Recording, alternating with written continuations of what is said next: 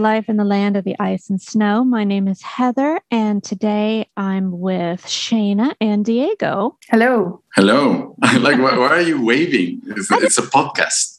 I don't know. And our guest today is Amy from New Jersey. Hi, Amy.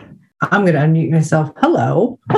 yeah, this works a lot better if you're not muted. So good call on that one. Thanks for coming with us today. I know absolutely nothing about you. So why don't we start with how did you end up in Sweden? I think I ended up in Sweden like majority of people I've met. Um, I met a Swedish person, um, my husband Stefan, and we decided we lived in the States. We lived in New York City for seven years, and we had our first child there the one you might hear in the background making weird noises, trolling his brother. Um, we decided that, that even with our jobs that were very steady and secure, we decided that we were still treading water financially mm-hmm. with one child. And we decided we'd like to have another child. So maybe Sweden would be the place to give it a go I, if I could be open minded. So we decided to move. I moved, I knew I was pregnant when we moved. And then you know how Sweden does things. We found out uh, halfway through my pregnancy that I was actually not pregnant with one but two. Wow. So I was really, yeah, I was really quite glad that we ended up moving to Sweden instead of trying to make it in Manhattan with three kids. I can't even imagine. Do you have any family with twins, or is it was it atypical? Yeah, I mean, my I I think I was meant to be a twin. My grandmother was a twin, and we have loads of twins on her on her side, my mother's side of the family. We even have naturally occurring triplets who were born in, in 1929 in the Bronx. That's why I'm really happy that I'm closing the factory with three happily. You yes. can use it, it's closed and like cemented and used for only for raves. Well, how did you and your husband meet? Actually, um, I met him when I was couch. I was house sitting slash couch surfing uh, one summer, 2003. TLDR, I met him in Gothenburg. I was just vacationing there for the summer and I met him by, it was like, it, it gives me goosebumps still, but it was um, by chance that we met.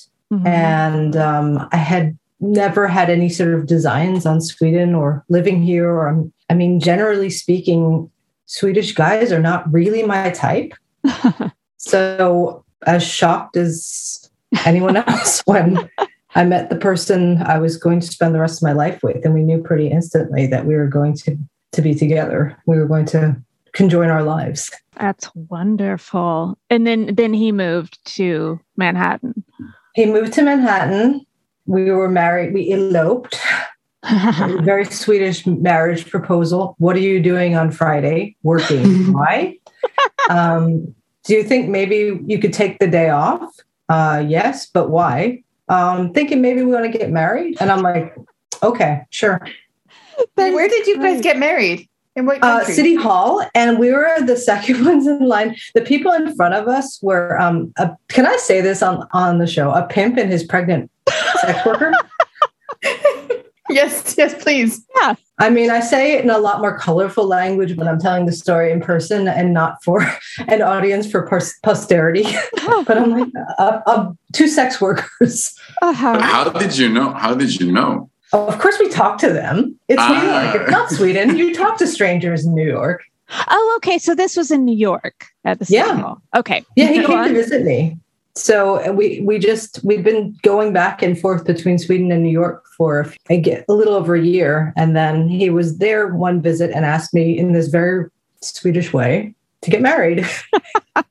so, but did you guys ever have like a, a proper wedding, or was it just the City Hall I mean, we're not, we're kind of just not into that sort of thing. So yeah. for us, like, I mean, our par- our mothers, even though they do not speak the same language, they managed to collaborate and be in cahoots. so they they flew the next week to New York, and we ended up having a ceremony at um, kind of an informal, very intimate ceremony at um, at the Swedish church, and then we had a Uh-huh. wedding dinner at Aquavit. That's Marcus Nice. Samuelsson's restaurant. Nice. That and now it's almost fun. 20 years, and people are still asking me when are we going to have the party. But I'm like, I think maybe I have become very Swedish because I'm like, people. No, you should wait. Till, you should wait till your children can organize a party for you guys. That And is a good idea, Diego. That is what I think we're going to do. Because I mean, that's also something we always say that even though we got married in 2004, I mean, we really became a, a real family when we had the kids. To us, that cemented everything more than the actual wedding. Like the legal certificate made it possible for us to be in each other's countries and with no problem and move freely. But it was really the kids that made us a family. So, on the topic of the kids, this is perfect because you had one kid in New York and then you had your twins in Sweden. Yes. So, can you tell me like some of the main differences between having a kid there and having a kid here? When my eldest son was born, he was born in the hospital where Beyonce and Jay Z had their kid, like Ooh, nice. Not at the same time, but I mean, it's like a point of honor for my son. yeah. I took a whopping seven months unpaid leave, which Ugh. was considered kind of spoiled and not okay. And I was home very shortly afterwards, after my very uncomplicated birth in New York, and I still got a bill for 5,000 US dollars. Also, my husband was getting phone calls from his office during delivery. Like, is the kid out yet? Are you when are you coming back? And this was Wow. a company based in New York. This wasn't a Swedish Yes. company. Okay. Oh, that no, makes no, more no. sense. Yeah. No, my husband was working for uh, a Swedish, I mean, an, an American company. Okay. He was getting messages, and they were calling him, and I was, I was, I mean, there were a lot of expletives I would have if I'm going to recreate like dialogue, but um, yeah, they were like, "Is the kid out yet? Okay, when are you coming back?" Oh, horrible. Then it's whereas in Sweden, my twins were late. They really enjoyed being in there, so they were 41 plus six, and I think if they had been in the States, I would have automatically had a C section at 38 weeks or something. Right. But for legal reasons, because you're always worried about being sued in the States. And here they were just like, yeah, they come when they're ready. yeah. And unlike my first birth, my twin birth was decidedly more complicated. And my older son, who was three at the time, ended up getting chicken pox the day that the twins were born. Oh no. It was a it was a comedy of errors. He leaned over me because I was I was holding the babies and he leaned over me and I said, Lucas, what's on your face? And then like some nurses just repelled down the sides of Beavia. And there was like there was no more Lucas. And we got a, an instantaneous spot at the Patient Hotel because they were like, "There's no way you're going home with uh, two unvaccinated newborns yeah. and um, and a raging three year old with chicken pox." oh Wow. gosh. That But sounds the- crazy. the, the contrast was mostly financial. I mean, that we got we got all these extras, you know, with being in the patient hotel and whatnot, and having really great care. And then I got the bill for that, and and a decidedly more complex delivery. And I got the bill, and I was like, "Where are the extra zeros?" Because I believe it was 130 krona. Same with me. The only thing they charged me for was maybe Mons ate some lunch or something, and that was it. So, like 130 would be about 13, 14 bucks US. Yes. Yeah, it's wonderful. Uh, for a very complex delivery and many a week at the at the patient hotel like Wow. all the diapers for twin newborn twins etc Ooh. What's I don't know what's that patient hotel? Like what, what's what's that? It's like an annex that is not a hospital, Yeah. but it's like okay. it's for like longer stays you're not going home overnight you're you're going to be staying a little bit longer and stefan was my husband was able to stay as well and that was a big difference because he did not have his boss or project manager calling him in the middle of birth and Mhm. nobody expected to hear from him for i guess another six months so um that Right. Yeah.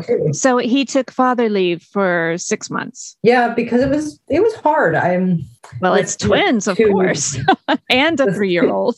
and a really bored, pissed off three year old. Yeah. and you know, also because I was off for mammaledig, like the, the preschool that my eldest son went to was very peculiar about it. So it wasn't like you could go for five hours three times a week. They wanted to do the opposite, the inverse. So it was like three hours a day every day. And I was like, Oh, oh, hell no. No, I mean, So just by the time we got them dressed and got them out of the house, It was time to pick them up. mhm. Well, to totally change topics, where do you live in Sweden? Because it's not Stockholm, is it? Oh, I'm at Skåning. Uh, I live in Höganäs, which is kind of north of Helsingborg. I've Well, never. Stefan is not from there. No, he's from Småland. He's from Växjö. He's a southern man, though. well, I So, don't how know anything about the the area. Can you kind of describe it to us? It's kind of like Texas, and I mean that in both in both um, the, the most positive and the most negative ways.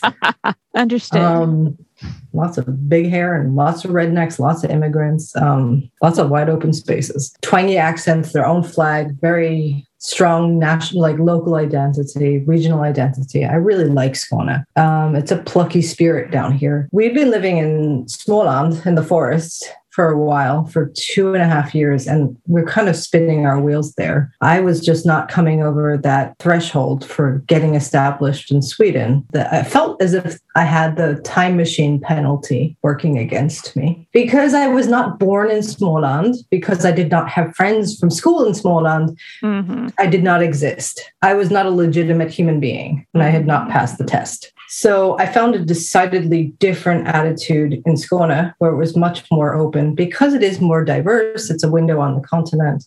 People are used to dealing with people who are unlike them and have different backgrounds. Uh-huh. So I felt a lot more openness and possibility. So we were trying to find where we should relocate. And first we were thinking Malmö or Lund because I really like both cities tremendously. Mhm. In when I grew up in New Jersey, we were always at Asbury Park, you know, the home of Bruce Springsteen. And I loved the idea of living on the coast. Then we start to inch towards Helsingborg because it was so we just thought it was aesthetically a very beautiful city Mhm. and the connections to the continent are pretty great. And we were just checking out neighborhoods. Actually, all three of the kids had fallen asleep in the car. So we just kept driving and we ended up in Höganäs. And it was one of those gray, miserable March days. But even through the grayness and the mist, we fell in love with this with the area. Kullabygden. It's spectacular natural beauty. And it's it's on a cape and it's just it's got a very special vibe to it. Lots of creative people just there's a lot happening here, even though it's very small and very nature focused. I find that there's a lot of creative energy here, and I, I really like the people here. But you guys didn't know anyone there. Nope. So what we did at first was we rented a house in this commune for three months to see how we would vibe, and mm-hmm. it was it was pretty awesome. So then we decided we were going to look to buy a house there. Was it easy to find something? Well, my husband's an architect. I guess I have to say that. So that's a caveat. Because at first, I mean, his requirements at first were like, I have to draw the house. And I said, Do you know we have three children, you know, under the age of six? Like, seriously? So at first, it was like, I don't want to live in a house that someone else drew. There were a lot of requirements because it's not easy finding a house with an architect. But then one night I was looking on Hemnet and I found our house, and it's it's a really cool house. It's um it's uh, it's a hundred meters from the sea, Oh. so you can just walk down to the sea. It's a mid-century modern villa that was drawn by an illustrator and architect, just like my husband. That's nice. That's really cool. And I think, you know, got- it's like one of those things that was meant to be, right? Yeah, and like when I first walked into the house, I just had that feeling. I don't usually get that. It was just that magical, like Tim Burton had been filming it or something. It was just that feeling, like time stopped, and I was like, yes, I knew. And I looked at my husband, and I knew. He also thought so because he was like, whoa. Did you guys have to do the whole bidding process or was it just as simple as? Oh, that's something that was a little special. That was very New York. That was also very like faded because at the time I had my own business and I was actually um, doing kind of media relations and media training for the head of a very well established bank at the time. He's just a great guy. He was a client and he was absolutely wonderful. And he has a lot of influence in Skåne, or I guess in Sweden too. And I told him I found this house when we had one of our sessions. I showed him the brochure and he was like, I actually know the macro. We're old friends from like school. So he called him then and there on the spot. And he was like, um, Yeah, I work with Amy. Like, you have to give her the house. Wow. But it really is the mafia, right? Like Sweden. Like you, it's all about who you know, who you marry. Yeah. I mean, I was like, I mean, we always think of him when we love our house very, very, very much. And I remember just like when the Mackler, the Mackler is a really nice guy, but also Wait, even when we we should signed the clarify. Mäklaren is the realtor. when the realtor, even when we were signing, he told the the owners of the house, like, so and so is an old friend of mine, and he's one of Amy's clients, and he speaks very highly, so I had to give it to her. But was it the original owners that had had it, like the original architect? No, there Yeah. the house. I it, there's so many things that are so magical about this house, and we find all sorts of like evidence. Um, no, it had gone through two more additional owners until it came into our possession. Yeah. But a lot of weird coincidences happen around this house. Just just a lot of strange connections. Like when I was working at um, an agency, a creative agency in Malmö, one of my coworkers just said, "Oh, I heard you live in Höganäs," and she told me her last name. And she's like, Oh, my ex husband is from Höganäs. And then I put it together and I was like, Wait, your husband grew up in this house. Oh wow. It was like my first day of work. And there's there's so many things. I can't even start to tell you about how how this house was so fated to be ours and all the weird links and connections we have to the original owners. I love it. I love those kind of stories. They're fun. Besides the architect threshold, finding a property was not as bad. I mean, I don't know if you know the stories about Stockholm, like trying to find something and then you get outbeated and so it Yeah, that's a relatively nightmare. Mm-mm. Okay. Oh, it's it's much easier here. It's not the same market. I mean, perhaps now during the pandemic, I mean, because a lot of people are going to future work is like from wherever you want it to be. So there are a lot of people who are like, I want to get out of the rat race and look what I can get for the money I, I pay for a two bedroom apartment in, in the suburbs of Stockholm. Look what I can get for that. So people are moving down here to these spectacular seaside villas and working from wherever. And it's Sweden's infrastructure is so good that you can you can commute if you're only going once a week into the Mhm. office. Sweden has great infrastructure. It's it's very possible. It's very doable.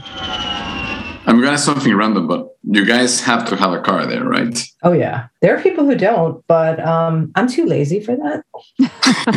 Because Skåne, I, I, every time I've been there, I mean, you can go by train everywhere, but it's just so easy by by car compared to let's say Stockholm or even Gothenburg, like the the Malmö, Lund. Even I mean, maybe, maybe it's like a three hour car ride for you to go to Malmö. Oh no no no! It's it's an hour. It's usually like it's nothing. It's crazy. It's an hour. You just get on the E6 ton and you just drive straight down. It's pretty awesome. I mean that I, that's where my office is, and now with work from wherever, it's especially great because now I go like one day a week. well, not now now because of you know Omicron Yeah. Or whatever. So, hmm but it's fantastic. You really are able to attract different kinds of more diverse, inclusive talent if you're able to not be biased towards people who only live in certain commuting distance. I have a question, and it has to do with the Swedish language. Yes. Obviously, the Skånska Swedish much different than the rest of. I mean, obviously, same language, different accent. But and then if you guys ever get a chance to hear Amy speak Swedish, it's flawless and liken her to a native. But I mean, how hard is it to learn in that way? I guess when you're immersed in it, it's quite normal. But Can I you the real way I learned? It was because before I got a job, a permanent job in my field, I worked at a school, at the school my kids actually go to, a village school. And um, that is the kind of uplifting feedback you need because I, I realized also I'm a deep end learner.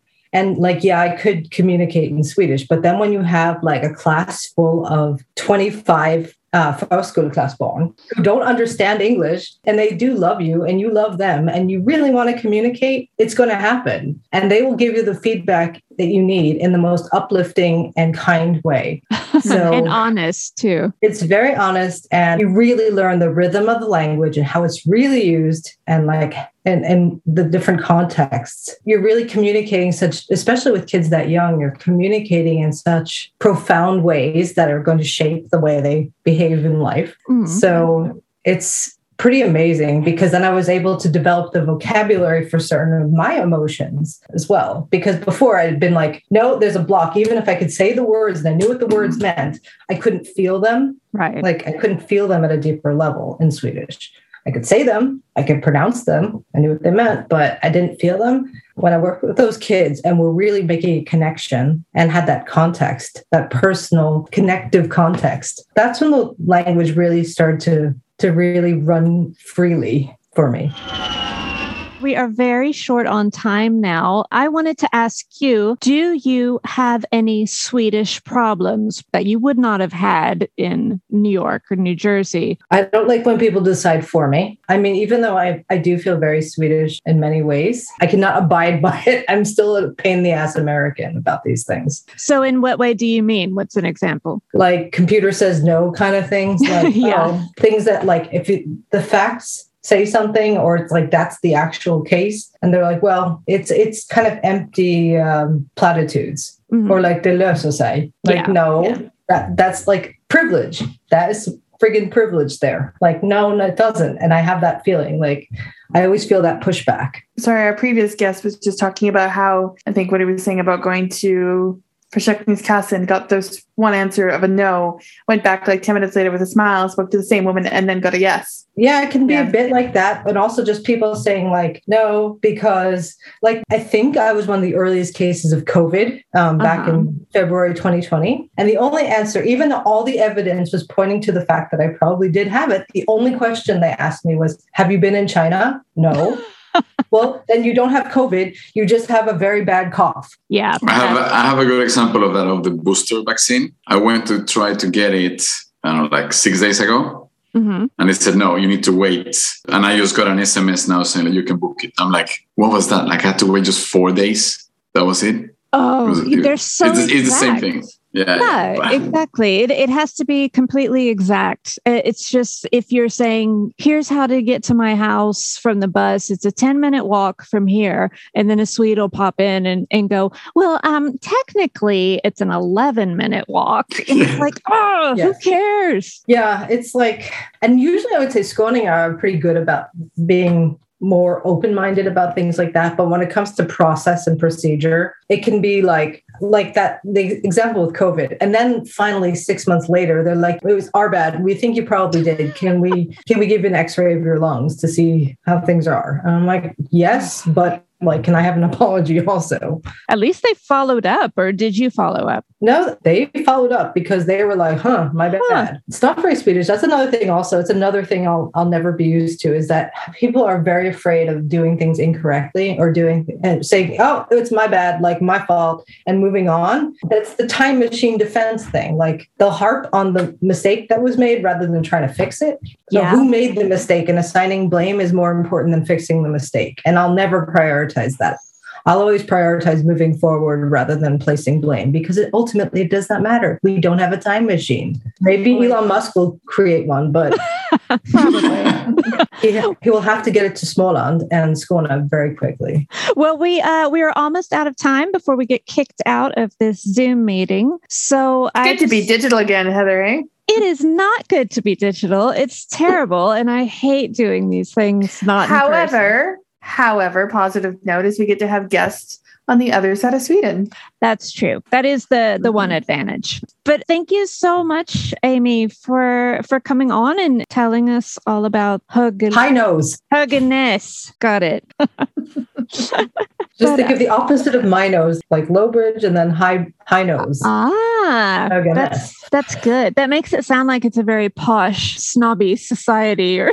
It's like the opposite of that, actually. Definitely noses are definitely pretty chill here. Don't we have like three more minutes or something like that? We one have minute? One, one, one minute. 141. But then Amy has to give us a tip for what's the best restaurant in Höganäs. Good question. Garage Bar is famous all over Sweden for the amazing Roadhouse Texas burgers. We have Holy Smoke, um, which they've recreated a, a Texan sort of roadhouse out in the fields. It's beautiful, great food. And uh, Mölle Krukmakeriet is fantastic. Neapolitan pizzas with a real, what's it called? Pizzaiolo, like one of those, uh, the dudes who mm-hmm. specializes in making pizza.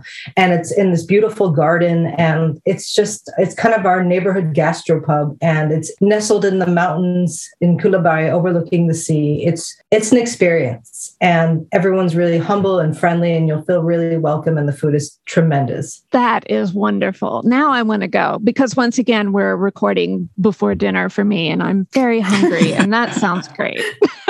yeah. I am, my mouth is watering thinking of the Neapolitan pies and the yes. live music. Well, uh, we have to look you up if we go and uh, check out the place. And, and please do. And also, I'm an, an epic home cook Excellent. with a guest house. Perfect. We'll, we'll talk. yeah.